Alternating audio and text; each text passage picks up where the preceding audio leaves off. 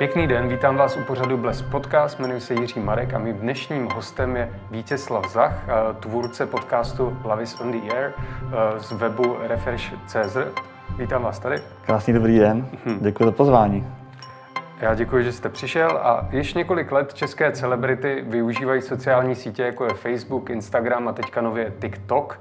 Jak jsou v tom úspěšné, v tom využívání?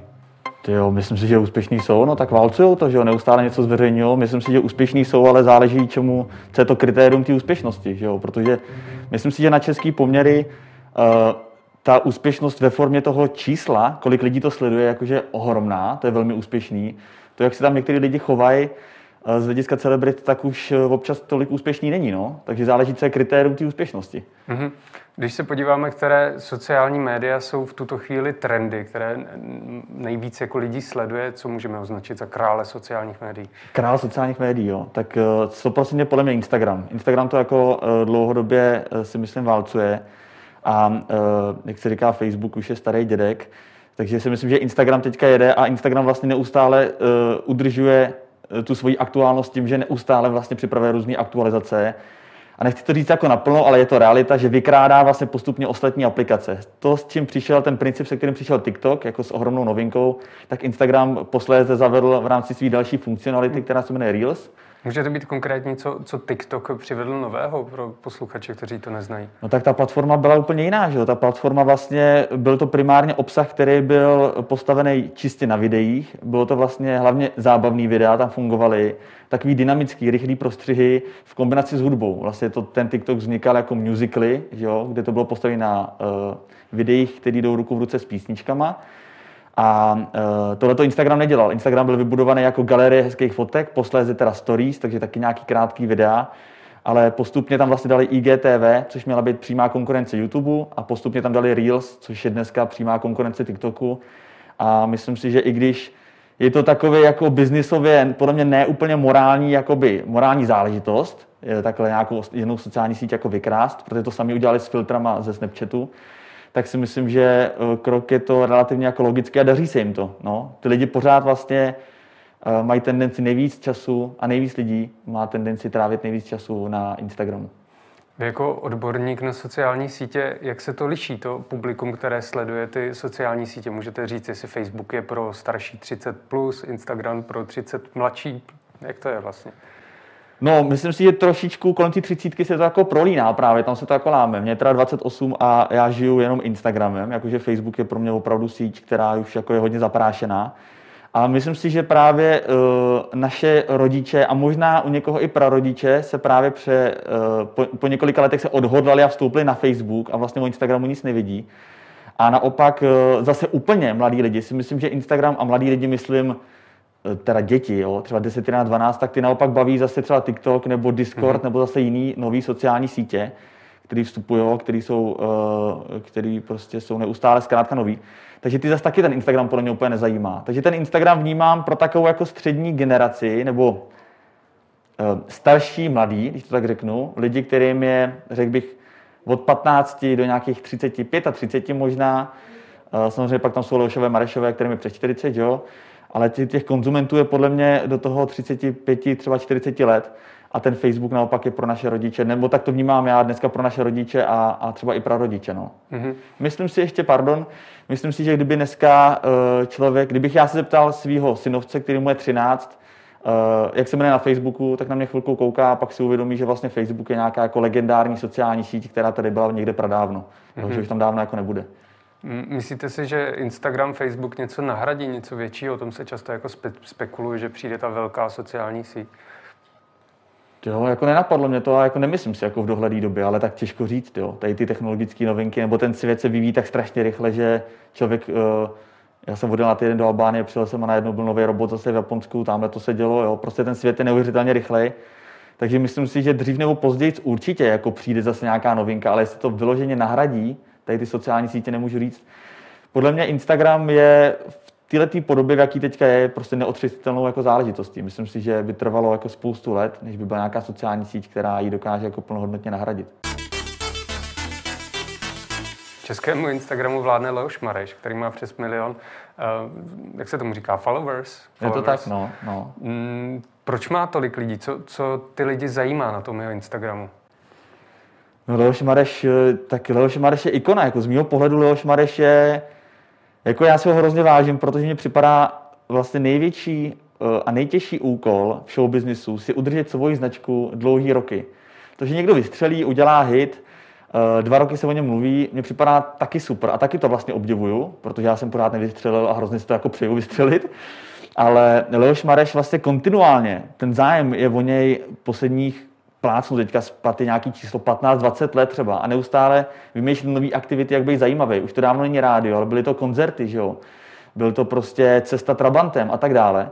A podle mě všechno uh, tohle to lidi zajímá. Myslím si, že on dělá ten obsah eh, jakože velmi autenticky. On, on si tam nehraje s žádnýma filtrama, on tam uh, prostě se, se nearanžuje u nějaký pračky, kterou se snaží propagovat. Prostě je to všechno autentický, ty lidi se s tím dokážou zžít a tím, že on vymyslí, vymýšlí neustále něco nového, tak lidi vlastně pořád se kolem něj zkrátka něco děje, jo? není to žádná nuda. A myslím si, že je taky velmi důležité všeobecně u sociálních sítí tvořit něco, co má skutečnou jako hodnotu pro společnost a co jako funguje v tom offlineu, jo? mimo sociální sítě. Protože ten Leoš Mareš vlastně neustále, každý den je slyšet v rádiu. Ty, co poslouchají rádio, tak vědí prostě, že má koncert. Pak moderuje Superstar, pak dělá tady ty věci.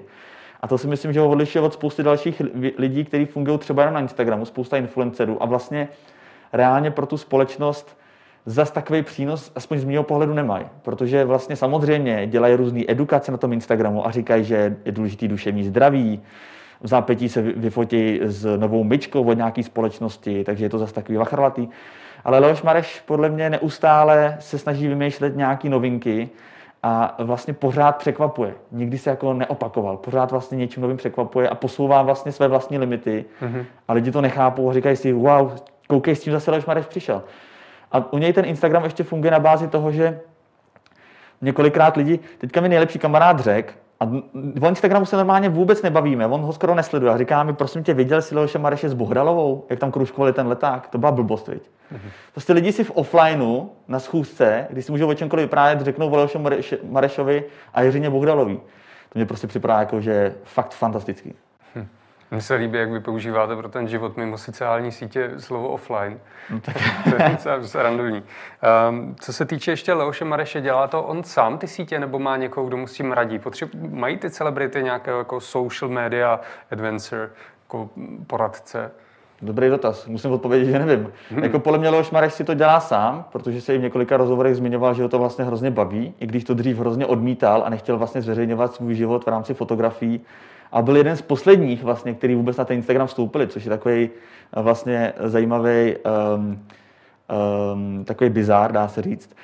Ale nakonec je tam teda nejúspěšnější a uh, k té otázce, myslím si, že Leoš Mareš si to spravuje sám a myslím si takhle, můj takový názor na to je, že si to všichni jako spravují, nebo většina těch lidí si to spravuje sami. Poněvadž když se podíváme do zahraničí na světové celebrity, jako třeba Kim Kardashian, tak ten má vysloveně celý tým, který se jí stará o ty sociální média, plánují jednotlivé příspěvky, kdy, kdy mají co ví, náležitosti, jaké je třeba období, co frčí a tak. Také Beyoncé nebo řekl bych i Cristiano Ronaldo určitě musí mít někoho. Tak jestli tohle není další fáze, kterou jako Česká republika, Instagram a další sociální sítě čeká? Myslím si, že to nehrozí. Myslím si, že to nehrozí. Tady ty uh, um, influencery, nebo jsou to reálně prostě světové celebrity, tak ty sleduje takové množství lidí a mají vlastně, oni vlastně ovlivňují, řídě tím Instagramem, dá se říct celý svět, teda řídě je silný slovo, Ježíš má to zní úplně strašidelně. Jako neřídě, ale ovlivňují tím vlastně úplně celý svět. Jo. Kamkoliv člověk přijde, ví, kdo to je Ronaldo a už tím, že ten člověk prostě dokáže mluvit jiným než tím svým rodným jazykem, nebo celkově Kim Kardashian prostě mluví anglicky, tak se to dotýká vlastně úplně všech, kterým mě anglicky. V Česku na Instagramu všichni mluví česky z těch velkých influencerů, tak se to dotýká maximálně tak uh, Slovenska, možná nějakých lidí, kteří žijou, eh, Češi, kteří žijou různě, různě jako po světě. Takže si myslím, že, že nehrozí to, že by někdo měl tak velkou základnu těch followerů, že by vlastně si to nedokázal sám obhospodařovat. Kdo podle vás z českých celebrit to dělá dobře na Instagramu? Krom teda Leoše Mareše. No tak určitě jako já, uh, jsem vítěz jo, na Instagramu. A uh, jako, jo, vy jste říkal celebrity, takže celebrity, no Leoš Mareš to jako za mě dělá určitě dobře a když kromě něj, tak uh, těch jako lidí je spousta a každý ho vnímám tak, že vlastně jaký má přínos pro ten obor, v jakým funguje, jo? protože Um, úplně moc mě nebaví takový influencerky, který vlastně každá druhá fotka je polonahá, teda ne, že by mě to nebavilo na oko, samozřejmě je to velmi sympatický, ale ten, uh, ta, ta přidaná hodnota pro tu společnost je prostě je nula nula nic za mě. Jo.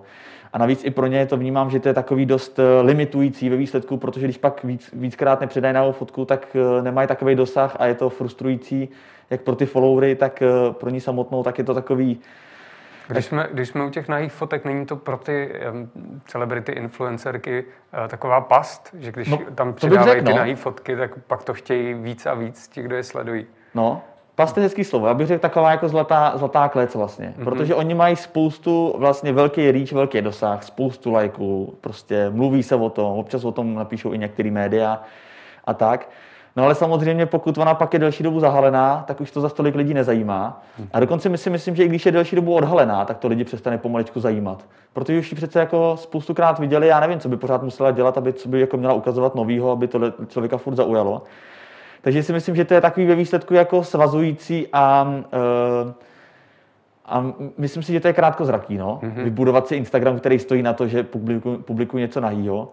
Ale když ještě teda se vrátím k těm lidem, který se mi líbí, jak komunikují, tak eh, moc se mi líbí třeba, jak komunikuje Dominik Ferry, protože mm-hmm. on vlastně je taková, taková přímá eh, komunikační linka mezi uh, tou, me, mezi námi běžnýma smrtelníky, jak se říká, a mezi tou politikou, že on vlastně funguje jako uh, médium, který předává nesrozumitelné informace lidem úplně srozumitelnou, jednoduchou, polopatou formou. A vlastně podle mě škoda, že takhle nekomunikuje ta vláda jako komplexně v celku, že na to musí být Dominik Ferry, ale zaplať pámu, že je. A ten to třeba podle mě dělá fakt jako dobře. A i krásně se na tom buduje vlastní PR, protože lidi kvůli tomu mají rádi, ať je lidem úplně jedno politika, mladým nebo většině, tak Dominika Ferry prostě znají, Dominika Ferry ho znají a, uh, a váží si ho za to, co dělá vlastně. A jemu to podle mě hraje hodně do karet a dává to spoustu plusových politických bodů. Takže to je super. Líbí se mi i, uh, když Eh, půjdeme k klasickým jako influencerům, influencerkám, tak se mi líbí právě i například Anička Šulcová, která má jako velmi silný Instagram, která taky občas samozřejmě tam dá fotku v plavkách a eh, je vlastně hrozně hezká holka, ale eh, zároveň rozumně podle mě zodpovědně přistupuje k tomu, nebo nakládá s tou velkou masou lidí, kteří ji sledují a ví, že ji sledují mladí lidi, takže když bylo potřeba, tak ty lidi informovala o koronaviru, o té problematice. A jakože tý si vážím, no, protože to dělá pěkně i vizuálně. A jednak tam jsou fotky vizuálně čistě jenom pěkný, ale druhá to skutečně má nějaký přínos nebo nějakou hodnotu, protože přijde mi, že ta Anička Šulcová si uvědomuje, že vlastně má velkou sílu a to, co řekne, spousta lidí může následovat a to mi zase u spousty dalších follow um, um, influencerů jako chybí, no. Takže třeba hmm. její profil mi přijde taky super. Zrovna u té Aničky Šulcové mně přijde, že je to opravdu o těch plavkách, poněvadž já, co, co já jí mám třeba spojenou osobně, tak je opravdu jenom ta slečna, která jakoby se fotí, protože je pěkná, zajímavá, ale nemám s ní spojenou, spojený žádný nějaký jako, jako názory. Mýlím se, nebo je to tak? No s ní v první řadě taky mám s ní spojený plavky, ale je to asi z toho důvodu, že je dobré, dobrá ambasadorka jedné uh, společnosti, která dělá plavky a spodní prádlo.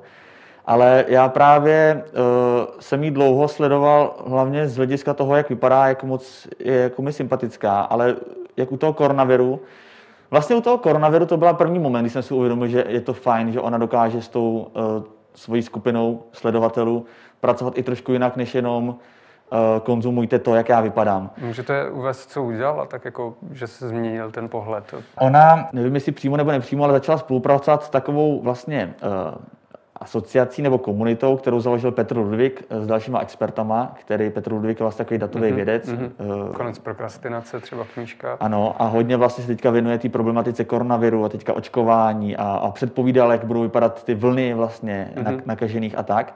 A ona se do toho projektu zapojila a vlastně to, co on říkal na svém profilu, který má několik desítek tisíc, tak ona říkala na svém profilu, který má tři čtvrtě milionu.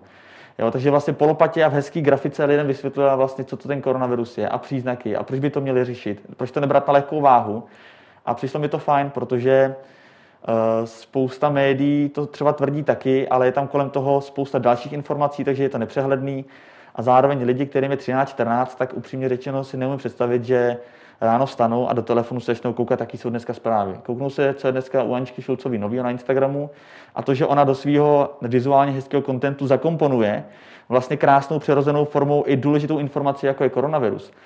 Nebo i méně důležitý informace, jako že ona cvičí, že vlastně s kým cvičí a jak moc je důležitý vlastně cvičit, tak to jsou taky poměrně důležité informace pro tu mladou generaci, tak tohle to kvůli tomu si jako vážím, no, co dává ven. Hmm, když to otočíme teďka k té starší generaci, tak eh, já bych řekl, že úplnou hvězdou Instagramu z těch starších celebrit je Eva Holubová. Aha. Sledujete ji taky? No ne, musím se přiznat, že nesleduju. nesleduju. Hmm, koukal jste někdy na ten její Instagram nebo sociální sítě? Koukal jsem a Eva Holubová je podle mě silná v tom, že často jako komentuje. Že mm-hmm. člověk jako na ní uh, často narazí v komentářích dalších svých jako kolegů.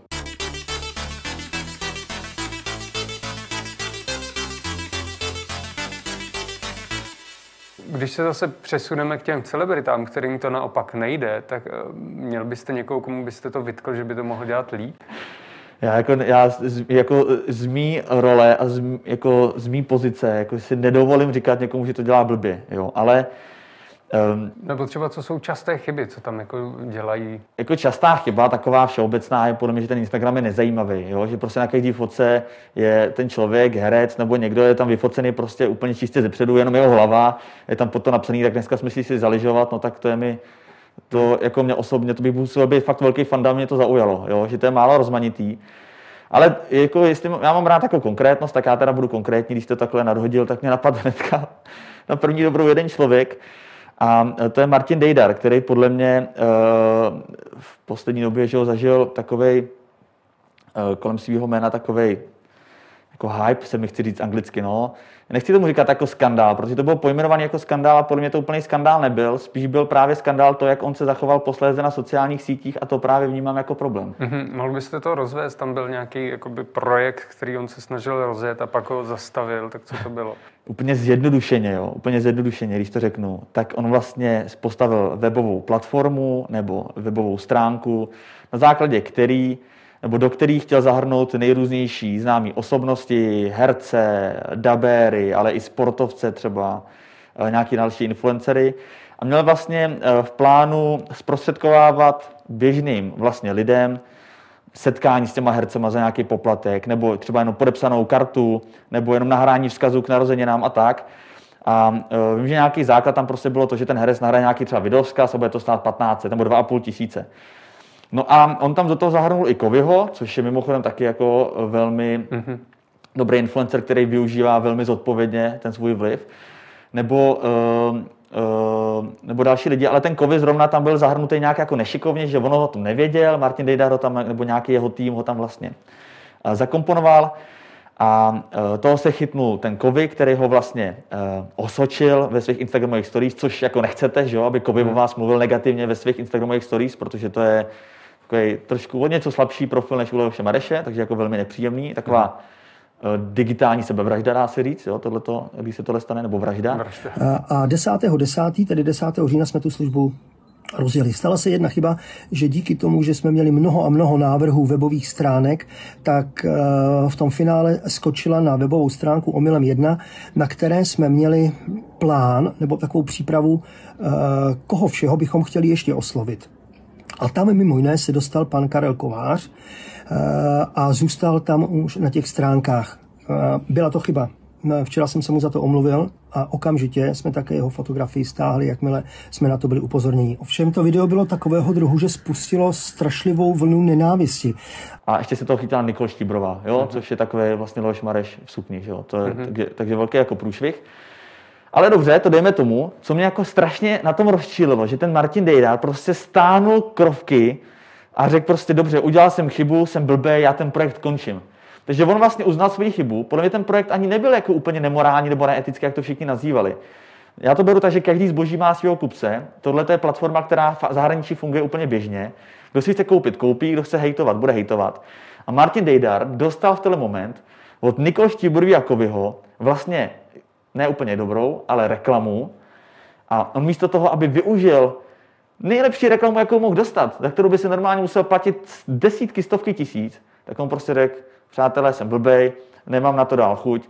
Absolutně za tím projektem si vůbec nestál a to mě přišlo tak, tak hloupý jako zachování se v té situaci a vlastně anti-biznisový, jo, když on se jako oháněl, že má nový projekt, že uh, to mě jako, jako hrozně naštvalo a mrzelo mě to, jo, protože sám se postavil do role jako hrozný oběti, ale myslím si, že kdyby to vydržel nějaký chvilič, chviličku nějaký tlak kolem toho jeho jména, tak to nakonec může jenom jako těžit a může mu to přinést ohromný ovoce. Mm-hmm. Jo, protože zařídil si tím reklamu na profilu Kovyho, na profilu Nikol Štíbrový, ale psali o tom všechny největší média. A on prostě místo toho, aby to využil, tak on prostě náhraje jako plačtivý vzkaz do kamery, že, že to ruší. No tak to mě hlava nebere. Jako. To, je, to je šílený. Tak to máme jeden příklad. Vy už jste to tady několikrát zmínil slovo reklama. To je věc, která se pojí pak s těma celebritama, že oni tím, že si vybudují ty svoje eh, následovatele, um, tak pak uh, mají větší moc v propagování nějakého jako produktu.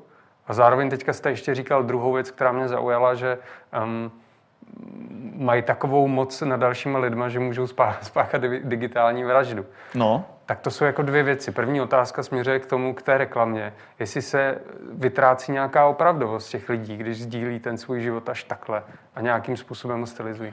Myslím si, že to je uh, velký úkol umět být svůj, být přirozený a uh, dávat lidem autentický obsah, do které je zakomponovaná nějaká reklama. Jo, je to, to je podle mě něco, co fakt odlišuje ty dobrý influencery od těch prostě blbejch, kdy jsou holky, které mají pár desítek tisíc a vyfotí si prostě lavičku CBD u svého na zadku jo, a čekají prostě, že to je dobrá reklama. To je podle mě strašný. A vůbec nechápu ty klienty, že, že jsou v pohodě s těma lidma spolupracovat. Ale není to jakoby podvod na ty lidi, kteří sledují, že, že ti očekávají, že se dozví něco jako z jejich života, ale ve výsledku no, je to podvod, jako reklama. Podvod to není, no tak kliknete se na unfollow, nesledovat a jste z podvodu venku. Jako, jako, jako já to podvod neberu, no. spíš je to hrozně hloupý a ten člověk, mně to připadá jako disrespekt vlastně k té svý jako sledovatelské komunitě. Mě kdyby sledovalo 50 tisíc lidí, tak se hejčkám. Jo, nefotím se tam na hejzarek, tak zapravdu to nikoho nezajímalo, ale nefotím, nefotím se na hejzarek prostě s nějakýma produktama nebo nedělám to prostě na sílu.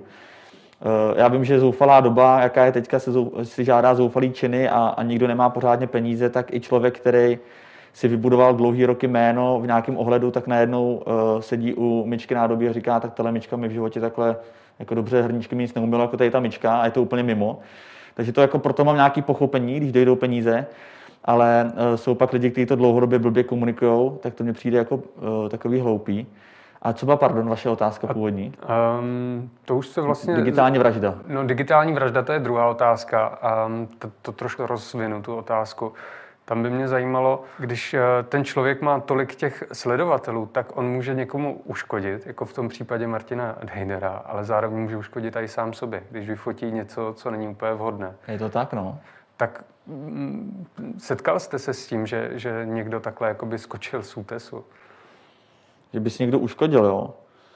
No podle mě si několikrát uškodila třeba Andrea Verešová, no. To si jako uškodila z mého pohledu jako komickým způsobem a tak uškodila je silný slovo, protože já si myslím, že ty sociální sítě, ta doba je tak rychlá, že ten skandál prostě žije, nežije rok, jo. Mm-hmm. To jak Leoše Mareše dřív uh, prostě uh, jedno médium, nebo takový víte, jaký médium, ale prostě byla tam ofocená fotka, jak prostě leží eh, někde prostě v opile, že jo, x let zpátky, mm-hmm. tak samozřejmě to byla kauza, která se pak řešila měsíc, jo, ale dneska prostě ty sociální média, je to tak rychlý, že vlastně nic není tak horký, jak se uvaří, jak se říká, a jeden, dva dny je sice kolem toho jako velká věc a chytnou se toho média a TMBK a všechny tady ty lidi, ale pak to jako vyšumí, takže si myslím, že je úplně velká nějaká sebevražda se dneska stát nemůže. To by člověk musel udělat fakt jako velký přešlap a, a musel by to hraničit s nějakým tématem společenským, jako jsou věci kolem rasismu a sexuální obtěžování. Mm-hmm. Tak mhm. tam si myslím, že člověk fakt si může pod sebou podříznout jako velkou větev. A, ale dobře mu tak v tom případě, pokud je rasista nebo uh, je, mu, je pro ně v pořádku sexuální obtěžování, takže mm-hmm. to, to zase nic uh, vůči tomu. Ale u té Andreje Verešové tam prostě legendární fotka, kdy stojí v plavkách na nějaký dovolený a tam prostě ve Photoshopu někdo zakomponuje ještě opalovací krém, který ona si evidentně zapomněla vzít na tu dovolenou a slíbila tam nějaký reklamní post, tak to mně přijde, že to je prostě to je fakt jako hloupá reklama a to na to doplatí vši, úplně všichni. Jak ona, tak vlastně ten klient a tak i ty followři, protože ta důvěra followerská je vlastně vůči jí, ale i vůči tomu produktu je absolutně vlastně pošlapaná. Jo. Ty lidi i v těch komentářích tenkrát se ptali, Andreo, a vůbec použila jste to někdy? Vy vůbec to, co ukazujete, vůbec máte s tím nějakou zkušenost? Mm-hmm. Protože Instagram vzniknul žádné reklamy tam neexistovaly. Jako každá jiná sociální síť vznikla vyloženě organicky. Ty reklamy tam teda dobře vnikly, což bylo nevyhnutelné, ale kouzlo bylo v tom, ty reklamy tam vlastně ukazovat tak, že to ani jako reklama nevypadá, že prostě ty influenceři říkají, tak tohle to je skvělý, protože moje vrázky už nevidím. A zkuste to taky. A působilo to všechno relativně dlouhou dobu jako přirozeně, ale pak to, že tam někdo zakomponuje do fotky nějaký produkt, tak to je prostě pro mě strašný fail.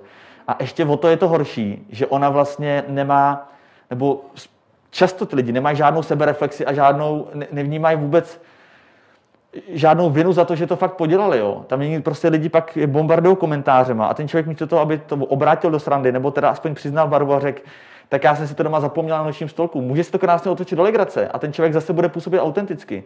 Tak oni prostě řeknou, hele, neřeknou to konkrétně, neřeknou to napřímo, ale řeknou mezi řádkami, hele, vy jste vlastně blbí, vy nevíte, jak to funguje, vy nevíte, že normálně agentury dělají to, že tam zakomponují ten produkt. A ona místo toho vlastně ještě háže vinu na všechny okolo, místo toho, aby řekla, no tak já jsem si to zapomněla prostě na letišti, jsem tam zapomněla. Já jsem se tam nasprojoval na letišti, krásně jsem se namazala a já tam normálně, já má tam nechala. A lidi by se zasmáli. Ale ne, ona prostě, nebo ostatní těch příkladů je spousty, tak oni vlastně jdou ještě vlastně šlapou na ty ostatní nebo na celý ten biznis. Jo. To mně přijde, to mně přijde, že to není fér. No. Podobnou kontroverzi vyvolal v poslední době i Jiří Langmer, který do Insta Stories, což jsou vlastně krátké story, které se po čase vymažou, byl vyfocen on sám se svým penisem, který mu byl vidět a napsal tam, mám malýho pindoura, ale jsem šťastný. No. Tak co na to říkáte? Je to jako špatně, dobře? No tak když nehodnotím, no tak takhle, je to dobře, pokud je šťastný, tak je to dobře, že jo, protože Jiří Langmajer i vlastně pro konkurenční teda médium, než jste vy, tak eh, měl takový otevřený rozhovor před nějakou dobou a vlastně vyprávěl o svých problémech, který zažíval, že jo, s alkoholem a tak. Takže jsem vlastně rád, že je šťastný takový mm-hmm. člověk, jo, takže je to fajn. A co se týče té fotky? ano, je to, k tomu jako mířím, já se to bojím, ale mířím k tomu tématu. No tak eh, to, že slaví svoje štěstí tím tím způsobem je jako zajímavý. Uh, já si myslím, že je to takový vachrlatý téma, no, protože na jednu stranu já si myslím, že je v pohodě, ať si na svém Instagramu dělá, co dělá a je to vlastně trošičku zodpovědnost Instagramu, co dokáže v rámci svých uh, podmínek nebo v rámci toho, v rámci pokynů nějakých, co je schopen nechat zveřejnit, že ten Instagram to prostě neodstranil, mně přijde dost jako zvláštní.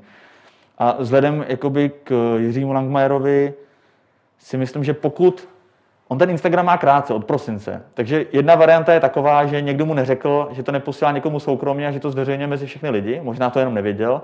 A nebo si to prostě užívá a v karanténě se nudí a prostě chtěl nějakým způsobem se takhle ukázat, což u něj je zvláštní, protože on se nikdy nějak moc jako o svém soukromí nebavil nebo se neukazoval. Kromě filmů a seriálů a divadelních her. Takže tak je to takový překvapující, ale jako já to nějak neodsuzuju. Já si myslím, že uh, kdyby mu bylo 15 a vlastně nechápe, co to právě udělal, nebo k tomu někdo při, přinutil se zbraní u hlavy, tak si říkám, tak to je problém, pojďme to řešit. Ale člověk, který mu je, já nevím, možná měl opravdu přes 50 let, má prostě rodinu a má to v hlavě jako hodně srovnaný, což už ukázal, jak jsem říkal v několika rozhovorech, tak asi moc dobře věděl, co dělá a hlavně, že je šťastný. No. Hm.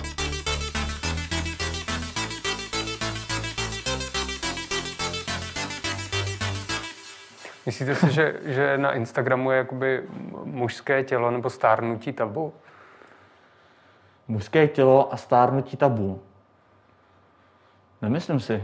Ne? Nemyslím si. Myslím si, že to uh, bylo tak mužské tělo a stárnutí něco jiného. Když se budu bavit o stárnutí, tak myslím si, že to dlouho bylo ignorovaný, nebo do určitý míry pořád je, protože Instagram je o hezkých fotkách, o hezkých filtrech, všichni chtějí pár pěkně. Na Instagramu se ukazuje jenom to pěkný. Tam se neukazují jako špatné věci, co se mi stalo, nemoci, rodinný problémy, nevěry, tohle ne. Tam se ukazují pěkné věci, jenom jsme na Maledivách, máme nový auto, tohle to je všechno super.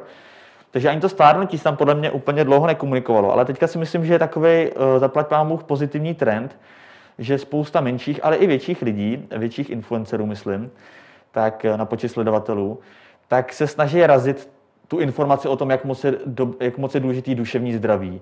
A jak moc jsou spoustu holek influencerek, který si uvědomili, jak mají silnou základnu holek, který sledují mladých. A že není úplně v pohodě prostě na každý fotce vypadat s plochým bříškem, protože když si člověk sedne, tak to bříško se trošku vypoulí a mladí holky eh, ne, nevědí tu informaci, že to bříško je takhle normální. Takže spousta lidí se snaží na tohle upozorňovat a je i spousta profilů, který se starají o duševní zdraví a, a psychologické rady a takové věci. Takže to si myslím, že jako je vel, velmi pozitivní trend. Takže tabu to není, naopak si myslím, že to je trend. A mužský tělo, nahý mužský tělo, si myslím, že eh, je mnohem menší tabu než nahý ženský tělo, i když nemá takovou historii na Instagramu jako ženský tělo. Jestli jsem to řekl pochopitelně. Já myslím, že jo. Já děkuji, že jste přišel k nám do pořadu Blesk Podcast. To bylo všechno. Tak děkuji. Taky děkuji. Moc A vám děkuji, že jste nás sledovali.